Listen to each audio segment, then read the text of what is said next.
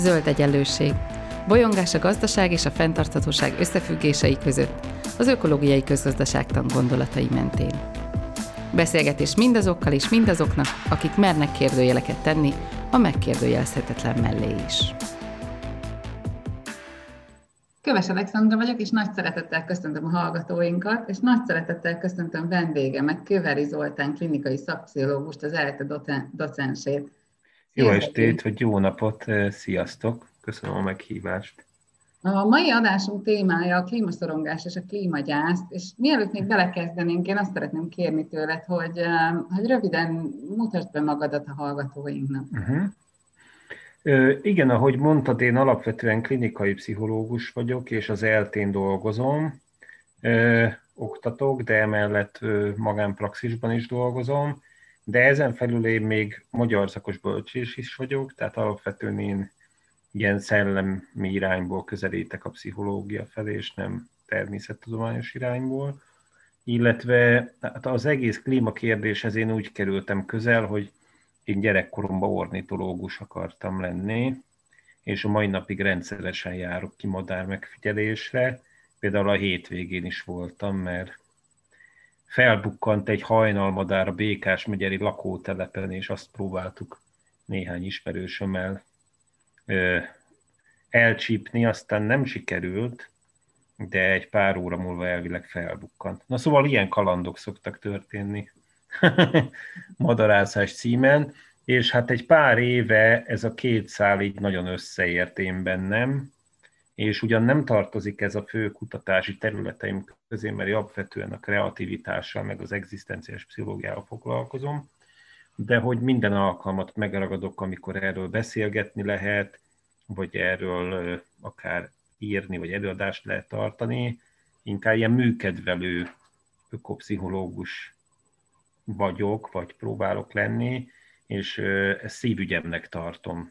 Tehát én azt gondolom, hogy, hogy a pszichológiának ki kell vennie a maga feladatát ebből, hogy, hogy segítse az emberekben a megfelelő attitűdöknek a kialakítását a természet és környezetvédelem iránt. Úgyhogy ez körülbelül egy ilyen, 2019-ben írtam egy cikket, aminek elég nagy visszhangja lett, és onnantól kezdve nagyon sok felkérést kaptam beszélgetésekre, interjúkra, és egészen addig, amíg be nem következett egy éve a karantén, ez egy elég felfutóban levő dolog volt, és én nagyon örültem, hogy ez a téma, ez, ez ilyen elsőrendű té, vagy elsőrendű fontosságú témá vált a médiában is, meg a közgondolkodásban is. Hát persze ugye most más a legfontosabb, de hát azt is tudnunk kell, hogy ez nem független ez a két dolog egymástól. És hát az online világban is azért, azért volt, voltak és vannak most is kezdeményezések ebbe az irány, mint ahogy például ez a beszélgetés is most. Úgyhogy hát tervezem, hogy idővel, ha lesz időm, akkor tovább próbálom mélyíteni az ezen a területen meglevő ismereteimet, vagy akár képzésekre is járjak. Úgyhogy ö, meglátjuk, hogy mit hoz a jövő. Hát a Greenpeace-szel szoktam relatíve ö, tartósabban, vagy rendszeresebben együttműködni. Azt gondolom, hogy, hogy alapvetően az egzisztenciális pszichológus orientációd azért, azért megfér ezzel a, ezzel a Hogyne, témával. persze. Akkor is, hogyha, hogyha nagyon ritkán kötjük össze ezt a kettőt, szerintem uh-huh. túl ritkán kötjük össze ezt Igen. a kettőt. És ahogy, ahogy mondtad, valószínűleg a világban tényleg a 2019-es év volt egy, egy komoly fordulópont abban a tekintetben, hogy, hogy egyre többet kezdtünk el erről a témáról beszélni, és nyilván ehhez, ehhez hozzátartozott az is, hogy, hogy ugye a, a különböző ilyen fiatal mozgalmak kezdték el hallatni a hangjukat abban az kapcsolatban, hogy hát ők elveszítik a jövőjüket. Igen. És hát azért, azért ezt, a, ezt az üzenetet néha, néha elég sokkoló formában tudták az emberek elé tárni. Például számomra elég erős volt az a, az a kép, az Extinction, extinction uh-huh. ennek a klímatemetése, amikor ugye a fiatalok egy koporsó felett álltak, és azt kérdezték, hogy te mitől búcsúzol. Uh-huh. Um, De hogy szerintem nagyon nagy kérdés az, hogy, hogy vajon ezek, a, ezek az erős képek, amikor sok fiatal feketében ott áll egy, uh-huh. egy kaporsó fölött, ezek, ezek vajon, vajon valóban felhívják a figyelmet, és, és átütik az inger küszöböt, vagy, vagy mondjuk elidegenítő nagyon sok ember számára, mert olyan pszichés reakciókat vált ki, amivel lezárnak ezelőtt a téma előtt. Te mit hm. gondolsz? Hát én azt gondolom, hogy ez nem vagy-vagy, hanem inkább is-is kérdés. Tehát nyilvánvaló, hogy nagyon egyéniek lehetnek ezek az inger küszöbök számunkra. Tehát, hogy valakinek egy-egy ilyen szembesülés az megvilágosító, vagy belátást eredményező lehet, de hát valaki, akinek mondjuk eleve nagyobb az alapszorongása, annál pedig az elhárító mechanizmusok fognak egyből beindulni, amelyek közül például a klímakérdésben a leginkább a tagadás, vagy a racionalizáció az, ami egyből beindul, tehát az, hogy azt mondjuk, hogy ez nem is létezik ez a jelenség, vagy hogy azt mondjuk a racionalizációhoz pedig azt tartozhat, hogy hát ez egy természetes földtani folyamat, és ha megnézzük a Földnek a történetét, akkor mindig is voltak ilyenek, és mindig is lesznek, és hogy valamely fajok túlélték ezeket a klímaingadozásokat, valamelyeket nem, de hogy az ember az egy nagyon találékony és nagyon, ö, nagyon rugalmasan alkalmazkodó faj, és hogy ezért valószínűleg ha meg is változik az életformánk, de azért ezt túl fogjuk élni, tehát hogy mindenféle reakciót el lehet kezdeni figyelni, vagy meg lehet figyelni, hát valakinél meg egészen odáig mehet, hogy, hogy egy olyan személyiség transformáció alakulhat ki, vagy jön létre, aminek következtében mondjuk valaki harcos klímavédő lesz, és mondjuk elkezdi erre feltenni a, az életét. Kicsit olyan ez, mint egy profán megtérés, tehát, hogy onnantól kezdve ez válik a legfontosabb értéki az ember életébe, és mindent ennek rendel alá, és ez lesz a legfőbb cél az életében egyénileg is, meg közösségileg is. Úgyhogy én nem tudom ezeket a, ezeket a ö, extrém, sokszor meghökkentő reakciókat elítélni, mert azt gondolom, hogy bizonyos körülmények között ennek lehet szerepe és fontos. Nyilvánvaló, hogy nem lehet ezeket korlátlan mennyiségben adagolni az ember számára. Egyrészt létrejön egy ilyen kiégéses vagy kifáradásos állapot, amikor már nem fog hatást gyakorolni, mert hogy az ember belefásul ebbe. De a másik pedig az, hogy, hogy ez kicsit olyan nekem, mint a pszichoterápia. Hogy a pszichoterápiában se lehet egy idő után elkerülni mondjuk a traumákkal való szembenézésnek a, pillanatát, de az nem mindegy, hogy hogyan jön létre.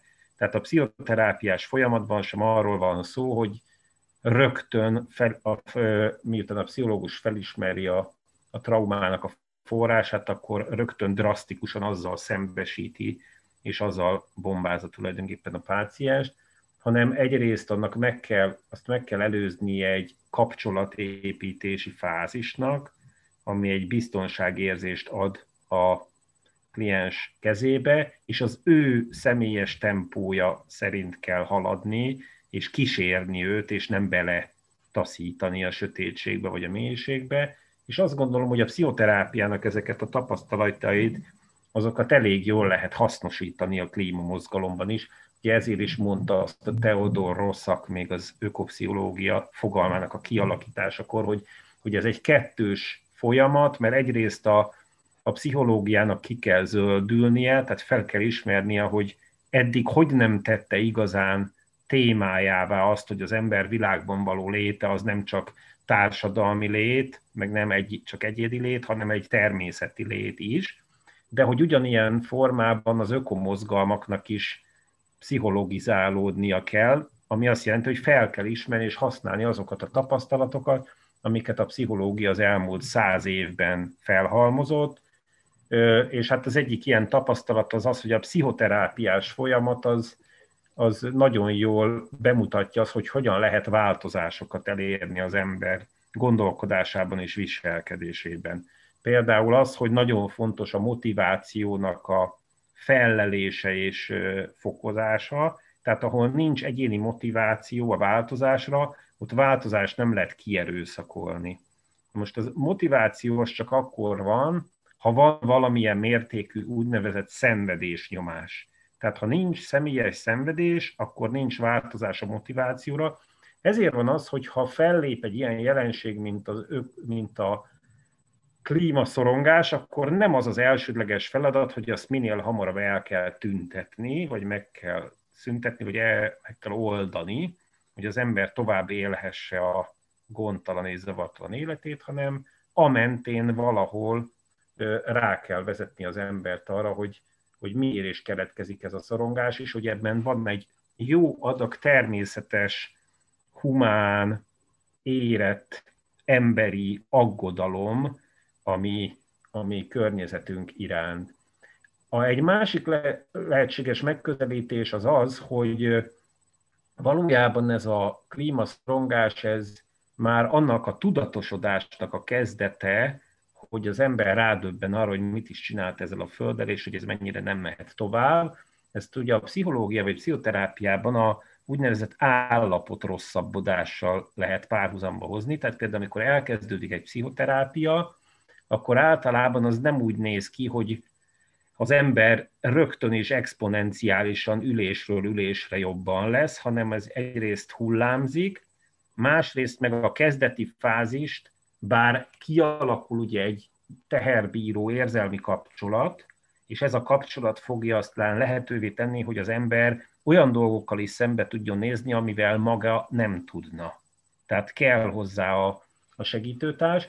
Minden esetre azért mindig megfigyelhető ez az állapot rosszabbodás, ami arról szól, hogy az eddigi, sokszor kóros védekezéseink már nem tudnak működőképesek lenni, hanem át kell alakítanunk a világhoz való viszonyunkat, és ez átmenetileg egy nagyobb védtelenségi érzéssel jár együtt, és ez mindig a szorongás növekedésével jár, viszont ezt tudja ellensúlyozni a teherbíró terápiás kapcsolat. Tehát miközben mondjuk egy zöld mozgalom szembesít ezekkel a kérlelhetetlen és nagyon fontos és sokszor gyászos tényekkel, valahogy azt is sugalni kell, hogy van lehetséges megoldás, és mi itt vagyunk, és azért vagyunk, hogy segítsünk ebben. Tehát nem egy ilyen folyamatos vádló és felelősségre vonó ö, szembesítés, hanem ez az összetett szituáció, hogy nézd, ez van, ezt csinálunk, de ha összefogunk, kicsit ilyen hippi hangulat. Szerintem, hogyha összefogunk, akkor együtt sikerülni fog. Mi a különbség egyébként a klímaszorongás és a klímagyász között? Uh-huh. Egyáltalán uh, ezt különbséget? Igen, igen, ugye, hogyha egy kicsit általánosabb szintről indulunk, akkor a, a szorongás az mindig valamilyen elkerülhetetlen, félelmetes vesztességet okozó dologgal való szembesülést jelent, ami meg fog történni. Ugye szoktuk használni azt a kifejezést is, hogy anticipációs szorongás, vagyis megelőlegező szorongás. Tehát mondjuk azért félünk a vizsga előtt, mert hogy valahol a fejünkben megelőlegezzük azt, hogy Úristen, mi lesz, ha nem fog sikerülni, vagy mi lesz, hogyha leégetem magam a professzor előtt, vagy mi lesz akkor, ha hazamegyek, és a szüleim haragudni fognak rám, ami nem sikerült a dolgozat. Tehát ebben mindig van egy ilyen jövőre irányultság. A gyász pedig már az a stádium, amikor már ez a veszteség elkerülhetetlen bekövetkezett, és elindul bennünk a veszteségnek az elfogadása és a feldolgozása, a gyász munka.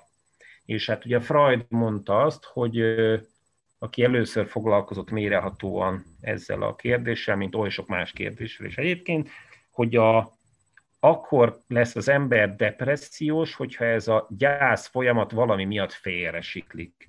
Tehát nem tudja az ember ezt a gyászmunkát megfelelően elvégezni, és beleragad tulajdonképpen ebbe az állapotba, és a, az érzelmi tárgy, ez egy kicsit szerencsétlen kifejezés, hogy tárgy, de így hívják az érzelem tárgya, annak az elvesztése aztán ebben a depresszív állapotban az énnek az elvesztésével is együtt jár, mert hogy úgy érzem, hogy, hogy annak a érzelem szeretettárgynak a hiányában az én életemben nem lesz olyan, amilyen, és hát ugye ez egy nagyon erőteljes és nagyon komplex belső munka, aminek során az ember újra építi a világhoz való viszonyát. Én azt gondolom, hogy ez a klímahelyzet ez azért nagyon komplikált, mert hogy itt pont a világról van szó, amihez a világ viszony, való viszonyomat újra kéne építeni.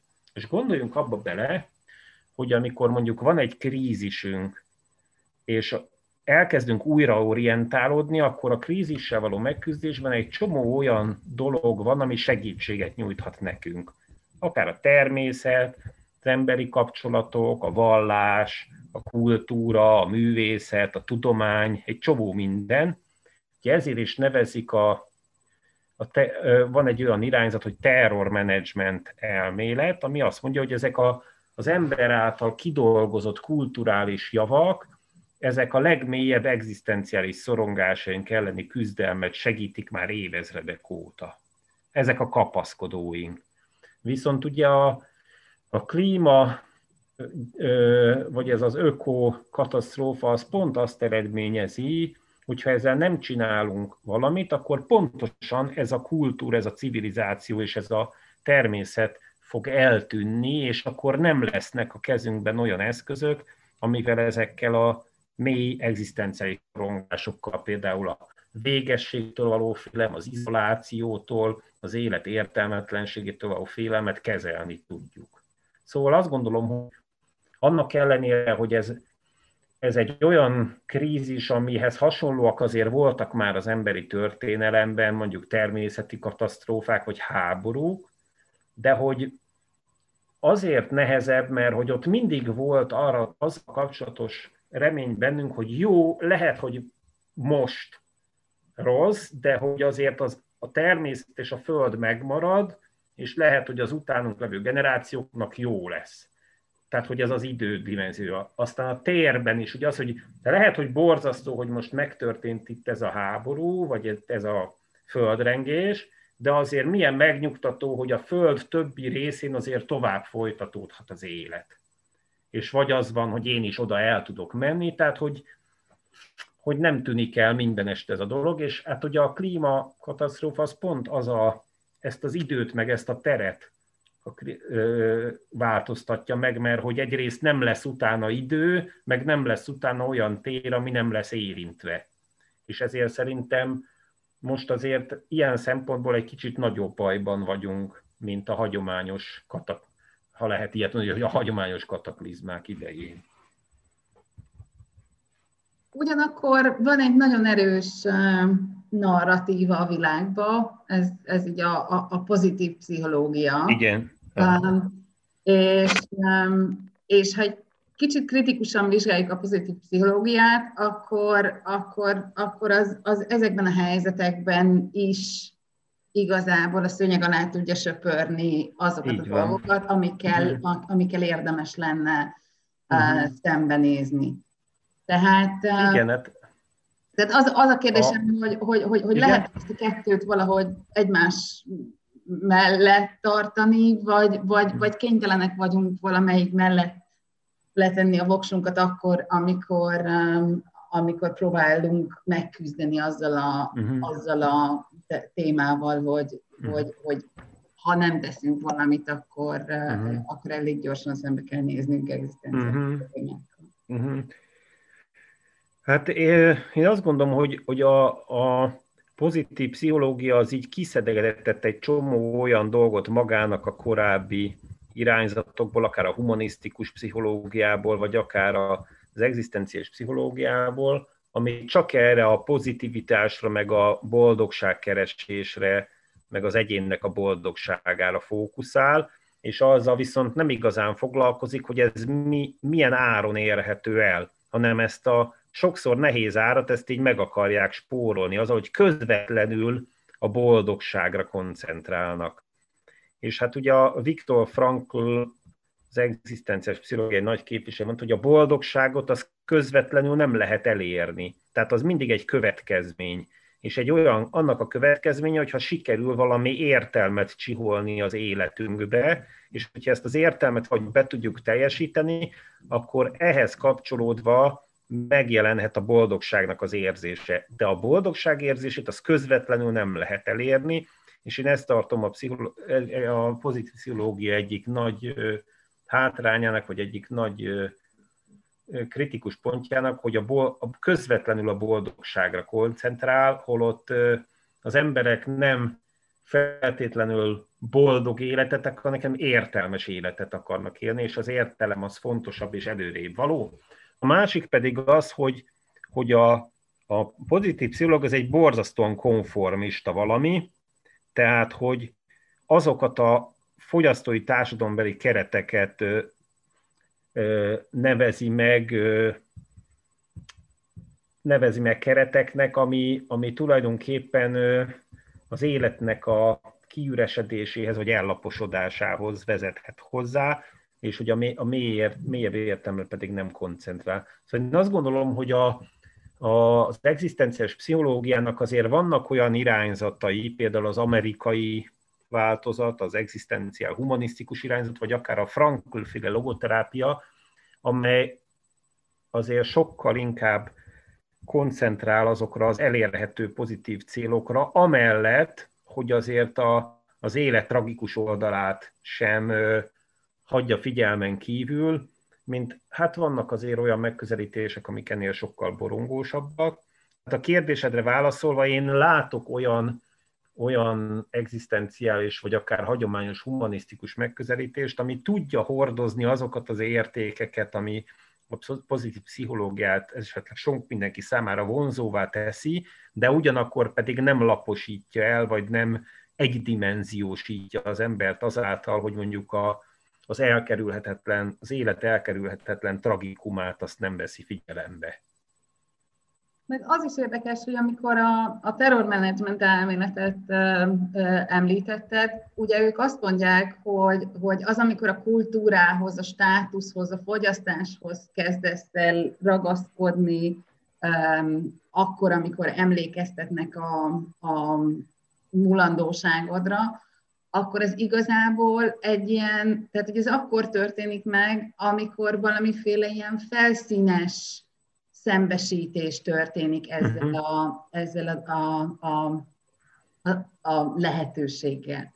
Uh-huh. Viszont ugye az egzisztenciális pszichológia meg azt mondja, hogy ha egy nagyon mély transformációba mész bele azzal kapcsolatban, hogy, hogy szembenézel um, a saját halandóságoddal, vagy, um, vagy ugye a, klímagyász tekintetében a, uh-huh. a, az emberiség lehetséges végével, akkor viszont elképzelhető, hogy, hogy ez, ez, mivel ez sokkal mélyebb, mint az, amit a, a terrormenedzsment elméletben vizsgáltak, mm. mivel ez so, sokkal mélyebb, ott igazából előjön az, amikor már a kapcsolatok minősége az, ami fontossá válik, meg az, mm. a, az a logosz értelem, amit ugye a, a, mhm. a, Frankl esetében is mm. említettél. Tehát, hogy hogy az az érdekes, hogy az, amikor ugye a tévéből, rádióból mindenhonnan halljuk, hogy igen, klímaválság van, gond mhm. lesz, stb. stb., az valószínűleg ezt a felszínes érzést váltja uh-huh. ki belőlünk, míg hogyha ha belemennénk olyan társadalmi párbeszédekbe, ami ennek a mélységét mutatja meg, uh-huh. akkor jöhetne el az Így a transformáció, uh-huh. amit a, ami, ami ugye a, a kapcsolatok minőségére és az élet értelmére. Így van, így van. Uh-huh. Igen, mert hogy, hogy nagyon sokszor, ahogy tálal van a, a, mondjuk a klímaválság, az ilyen dekontextualizált formában történik, tehát hogy annak nem ö, történik meg a hangsúlyozása, hogy mondjuk a fogyasztói kapitalizmus, amit mi így a mindennapjainkban űzünk reggeltől estig, akár reflektáltanul is, az mennyire ö, része, vagy mennyire előidéző ennek az egész helyzetnek, és hát ugye ahhoz, hogy, hogy ezt a mélyebb változást elő tudjuk idézni, például azt, hogy a, a természethez való telvalós szolidaritásunk az ne egy magunkra erőltetett, mesterséges dolog legyen, hanem spontán és őszinte és belülről fakadó, ahhoz hát bizony társadalmi változásokra, meg világszemlélet változásra is szükség van, ami nem megy anélkül, hogy ne, vizsg- ne kezdenénk el felülvizsgálni a világhoz való olyan viszonyunkat, amit eddig teljesen természetesnek és, és úgymond ösztönösnek tekintettünk.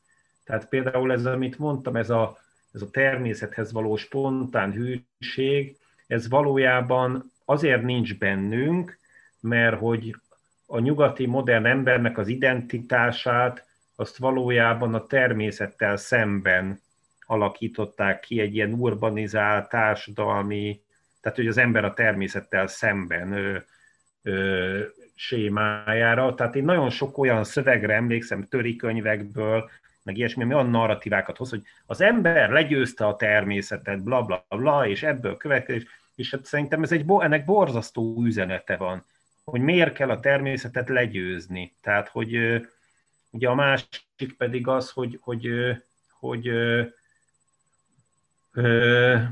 hogy ugye az az identitás, amit belenevelünk a gyerekeinkben, az alapvetően arról szól, hogy szeresd magadat, szeresd a családtagjaidat, szeresd a szomszédjaidat, az egyvárosban lakókat, a hazádban lakókat, és akkor kész. És ezek azok a rétegek, amivel kapcsolatban spontán hűséget érzünk, vagyis mit jelent ez? Hogy a veszélyben van, akkor nem kérdőjeleződik meg az, hogy cselekednünk kell érte. Ugye azért, mert hogy ez az énünknek a része. És sajnos a természet, a természeti környezet vagy a föld, az ebbe az identitás konstrukcióban így nincs benne. Ami egyébként szerintem egy elég abszurd dolog, mert hogy mi az, ami közelebb volna hozzánk, mint az a föld, amiből megszületünk, és amiben visszakerülünk akkor, amikor meghalunk. Tehát, hogy valójában nem azért nem, tehát nem azért nem cselekszünk a, a természet érdekében spontán módon, mert hogy, mert hogy ilyen az emberi természet, nem, hanem azért, mert hogy úgy alakult a mi kultúránk, hogy a, nincs olyan mértékben az identitásunkba beleépítve, mint mondjuk az indiánoknak. Tehát, hogy náluk ez ilyen nem kérdés szerintem, hogy, hogy a földért, a folyóért, az erdőért ugyanolyan szinten aggódni, meg az állatokért ugyanolyan szinten aggódni és feltéten nélkül cselekedni kell, mint mondjuk az embertársainkért. És hát ugye ezért is mondja azt a Teodor Rosszak, hogy, hogy a, az emberi tudattalannak a legmélyebb réteg az az ökológiai tudattalan, az a jungi kollektív tudattalannál is mélyebb és alapvetőbb, és hogy valójában úgy jövünk erre a világra, hogy megvan egy eredendő kapcsolódásunk a természethez, meg az állatokhoz, ami nagyon sok tekintetben a gyerekeknél szerintem bámulatosan megfigyelhető egy pár évig, hogy mennyire a természet részének, meg az állatokkal való participációban élnek ők tulajdonképpen, lásd a meséket, meg meg egy csomó, tehát hogy azzal azonosítják magukat, és utána ez így valahogy kinevelődik belőlük, ahogy halad előre a szocializáció, és hát így jöttünk el addig a szomorú állapotig, hogy, hogy valahogyan ezt vissza kell nevelni az emberbe, pedig ugye az ökológiai tudattalan kifejezése szerint ez potenciálisan bennünk van, és csak ö, támogatni kell, kellene, hogy ki tudjon bontakozni. Úgyhogy valószínűleg a, mondjuk az indiánok ezzel a potenciális ökológiai tudattalannal sokkal jobban tudnak bánni, mint mi, mert hogy a, az ökológiai tudattalan az náluk ökológiai tudattá változik, és nem elfolytás alá kerül, mint mondjuk a nyugati embernél. Ugyanakkor, ha már behoztad itt a, a, a gyermeki gondolkodásunkat, Um, olvastam egy, egy izgalmas író, írásodat, amiben azt fejtetted ki, hogy a, az agyatermészettel való viszonyunkban a, a gyermeki én, énünket éljük ki, amikor uh-huh. teljesen természetes elvárás, hogy ne. mindent megad uh-huh. nekünk viszonzás nélkül. Uh-huh. És Igen, uh, rájövünk, hogy ez nem megy, akkor, akkor ugye megjelenik az önvád és a, a, a bűntudat. Uh-huh. Ez egy kicsit, uh-huh. ez egy kicsit ellen is mond annak, hogy ugye a gyermek, tehát hogy egy, egyrészt benne maradunk ebben igen, a igen. másrészt meg mm. ugye az a természethez való viszonyunk az, az, mm. az hmm. megszűnik. Meg hát, ha mm. itt bejön az önvád és a bűntudat, akkor hát ez a kettő az, ami, ami általában nem, nem annyira az aktív cselekvés támogató érzelmek, ha nem tudunk velük mit uh-huh. kezdeni, és nem, igen, nem nagyon igen. tudatosítani. Igen, a... lehet ebből valahogy uh-huh. kikeveredni. Uh-huh. Igen, ez, a, ez a, az önvád, meg a bűntudat, meg a szorongása, cselekvés gátló hatása is van már egy kifejezés, ez az ökoparalízis. Tehát, hogy amikor már abban az állapotban érezzük, hogy magunkat, hogy úristen, ezzel már tényleg nem lehet semmit csinálni, itt már teljes a végén, én abszolút a cselekvésképtelen vagyok, úgyhogy nem is kell semmit csinálni, mert nem, nem tudok változtatni rajta, és kialakul egy ilyen tanult tehetetlenségi állapot ami egyébként megint egy olyan diszpozíció, ami, ami a depresszivitásnak az előszobája lehet. Ez a tanult tehetetlenség, hogy bármit csinálok, annak nincs következménye. Ugye ezért szokták mondani azt, de aztán rátérünk majd erre a gyereki dologra is, amit mondasz, csak hogy kérdeztél, csak hogy még ezt így lekerekítve, hogy ugye ezért van a, a zöld mozgalomnak egy ilyen jelszava, hogy think global, act local. Tehát, hogy globálisan gondolkoz, lokálisan cselekedj. Tehát lássad azt, hogy hogy, a, hogy, hogy vagy benne a, a nagy egészbe, de ne arra gondoljál, hogy ezt a nagy egészet hogyan tudnád megváltoztatni, mert az tényleg ilyen ökoparalízishez, meg tanult tehetetlenséghez vezethet, hanem keresd meg a, a saját környezetben a közösségi cselekvésnek a lehetőségeit, amellett, hogy persze te magad is ö, ö, környezettudatosan vásárolsz, vagy fogyasztasz, vagy ilyesmi. Na, szóval, hogy, hogy ez egy nagyon fontos aspektus. A másik meg az, hogy, hogy szerintem ez a gyermeki viszonyulás, ez, ez két külön dimenzió. Tehát, hogy a, amit abban a cikkben írtam, az, a, az, az arra vonatkozott, hogy, hogy a, a spontán, kreatív, természetes gyermeki viszonyulás mellett lehet egy, egy infantilis viszonyulás is bennünk, ami mohó és egocentrikus, és ez ugye a, ahhoz kapcsolódik, hogy amikor a gyerek a világra jön, akkor Bálint Mihály magyar pszichonalitikus fogalmaz így, akkor az elsődleges szeretet állapotában van, ami azt jelenti, hogy ha beszélni tudna, azt mondaná, hogy azt akarom, hogy engem szeressenek mindenestül úgy, ahogy vagyok, anélkül, hogy ezért cserébe nekem bármit csinálnom kéne. És azt mondja Bálint, hogy ez ebben a fejlődési stádiumban teljesen természetes és normális, és hogy a gyereknek meg kell élnie ezt az elsődleges szeretet állapotát azért, hogy tovább tudjon lendülni, tovább tudjon haladni az érettebb szeretésformák felé, ami már kölcsönösségen alapul, meg tiszteleten, meg nem a kizsákmányoláson, meg az egocentrizmuson.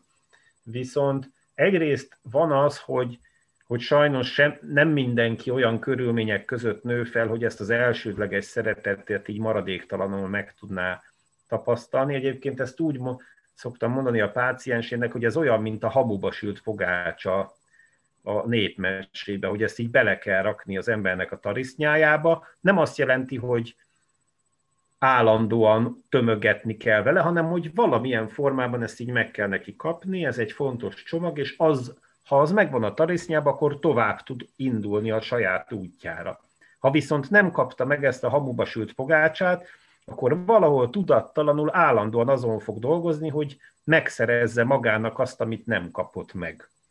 És kialakít egy ilyen egocentrikus, narcisztikus viszonyulást, és itt jön az, hogy sajnos a mi társadalmunk az olyan, hogy nagyon ösztönzi ezt a fajta egocentrikus, mohó, fogyasztási, narcisztikus viszonyulást. Ugye egy Christopher Lesch nevű szerző a 70-es években már írt is egy ilyen könyvet, hogy az önimádat társadalma, amiben leírja azt, hogy a fogyasztói kultúra az miként facilitálja a sokunkban szinte mindenkiben meglevő maradványait ennek a narcisztikus, egocentrikus, mohó gyermeki viszonyulásnak. Tehát, hogyha megvan valakiben ez fokozottan azért, mert hogy nem kapta meg akkor, amikor kapta volna, és egy olyan társadalmi közegbe kerül, ami ezt fokozza is, és, és jutalmazza és, és facilitálja, akkor viszont kialakulhat egy olyan általános attitűd, ugye ez a tied a világ, vedd el belül, ami neked jár, ami bizony kiterjedhet a természetre is. És akkor én azt gondolom, hogy ez már nem az a, term- nem az a spontán, természetes, ökológiai, tudattalamból eredő, kicsit ilyen romantikus viszonyulás a természethez, amit fel kell ébresztenünk magunkba, hanem valójában egy társadalom által eltorzított diszpozíció bennünk, amit ki tudunk terjeszteni a természetes környezetre is azáltal, hogy azt gondoljuk, hogy a természet az olyan, mint egy mindig, mindig jelenlévő, vagy mindig rendelkezésre álló anya, akinek az az egyetlen feladata van, hogy a mi vágyainkat rögtön és azonnal és maradéktalanul kielégítse, anélkül, hogy ezért nekünk cserébe bármit tennünk kellene érte. És ugye ez fogja kialakítani ezt, a, ezt az aszimmetrikus kizsákmányoló viszonyulást, és hát pont ez az, amin változtatni kell ahhoz, hogy a természetet ne egy ilyen örökké termő fának lássuk, mint ugye a misimókusban van ez a vágyfantázia, ami aztán a misimókus ezen túl is lép. Ugye ez nagyon fontos az ő fejlődésben, hogy rájön, hogy neki ott nincs helye. Tehát, hogy ne így gondoljunk a természetre, hanem hogy olyas valakire, akivel vigyázni, aki ad ugyan, de vigyáznunk kell rá, és nekünk is kell neki adni. Azok, akik a Zöld Egyenlőség podcastot um, követik és, és hallgatják, um, ők, ők nyilván túl vannak már bőven a tagadáson, túl vannak um, annak a belátásán, hogy, hogy, hogy itt, itt, itt valaminek történnie kell. Um, és valószínűleg néhányan azért így szembesülnek a klímaszorongás és klímagyásznak a, a, az érzésével. Um, mit tudsz így végezetül mondani azzal kapcsolatban, hogy, hogy ez egy normális érzés, vagy nem normális érzés, kell -e ezzel valamit kezdeni, vagy nem kell vele kezdeni, mi az, ami ezen át tud lendíteni, vagy segíteni uh-huh. tud. Uh-huh. Um, uh-huh. Ö, ma, ö, szerintem induljunk ki abból, hogy mint a szorongás alapvetően a klímaszorongás is egy normál emberi érzelmi jelenség, vagy reakció arra, hogy az ember, ha nem is teljesen tudatosan, de észleli, hogy valami nincs rendben, és kialakul benne egy aggodalom önmaga, meg a természet iránt. Egyrészt azt gondolom, hogy mint minden szorongás, a klímaszorongás is válhat patológiássá. Tehát, hogy nem önmagában patológiás, de hogyha valamilyen hatásra ez extrém mértékűre fokozódik, ami már elviselhetetlen, vagy teljesen eluralkodik az embernek a tudatán, mint bármely más fóbia vagy kényszer, akkor ez is válhat patológiássá. De önmagában nem az. Hogyha megvan ez a szorongás, akkor alapvetően ez nagyon sok mindenre sarkalhat minket. Ugye a, a Örvini Jalom híres egzisztenciális terapeuta szokta mondani, hogy hogy az a paradok, hogy miközben a halál az a mi életünket megsemmisíti, a halálfélelemnek a tudatosítása viszont megment minket, mert hogy kialakít egy olyan újfajta viszonyt az élethez, ami sokkal gazdagabbá, mélyebbé és tartalmasabbá tudja tenni az életünket. Tehát, hogy paradox módon sokkal jobban ki tudunk teljesíteni a halállal való foglalkozás mellett, mint annak a tagadásával. És ugyanezt gondolom egyébként az egzisztencia, vagy a klímaszorongásról és hogy az is egy ilyen, egy ilyen fajta tapasztalat, hogy annak a nyomán, hogy ez fellép bennünk, biztos vagyunk benne, hogy ha foglalkozunk vele, és elkezdünk keresni, elkezdjük keresni, mert tulajdonképpen minden, gondoljunk bele, az összes sztori, az összes mese mindezzel kezdődik, hogy felbomlik valamilyen harmonikus állapot, és a hős elkezd keresni. És sokszor az van, hogy a keresés folyamata az fontosabb, mint hogy végül hova jut el. Mert az, hogy most eljut a kacsalábon forgó várhoz, ez önmagában még nem oldja meg a problémát, viszont az, amit átél az úton, az fogja őt azzá tenni, aki. És azt gondolom, hogy ez ebben a helyzetben is benne van, hogy ha elindulunk egy úton, akkor ennek az útnak a során válunk mi igazi valódi személyiségé és igazán tudatossá és önmagunká, amiben esetleg az is benne van, hogy egy olyan fajta felel, újfajta felelősségérzet alakul ki bennünk a Föld meg a természet iránt, amivel hatékonyan tudunk tenni egyéni és közösségi szinten is a, a kérdés, hát ebben a kérdésben. És lehet, hogyha lecsupacítjuk, akkor azt mondjuk, hogy végeredményben, amit csinálsz, az nem mérhető mértékben járul hozzá a változáshoz, de egyrészt azt gondolom, hogy ennek a lélektani vetületei nagyon fontosak ahhoz, hogy otthon tudjuk érezni magunkat ebben a világban, a másik pedig az, hogy az az egyszerű dolog, hogy sok kicsi sokra megy. Tehát, hogyha sok ember elkezdi ezt a sok kicsit csinálni, az egy idő után úgyis össze fog érni, és a rejtett mennyiségi változások ugrásszerű minőségi változásba csak hatnak át.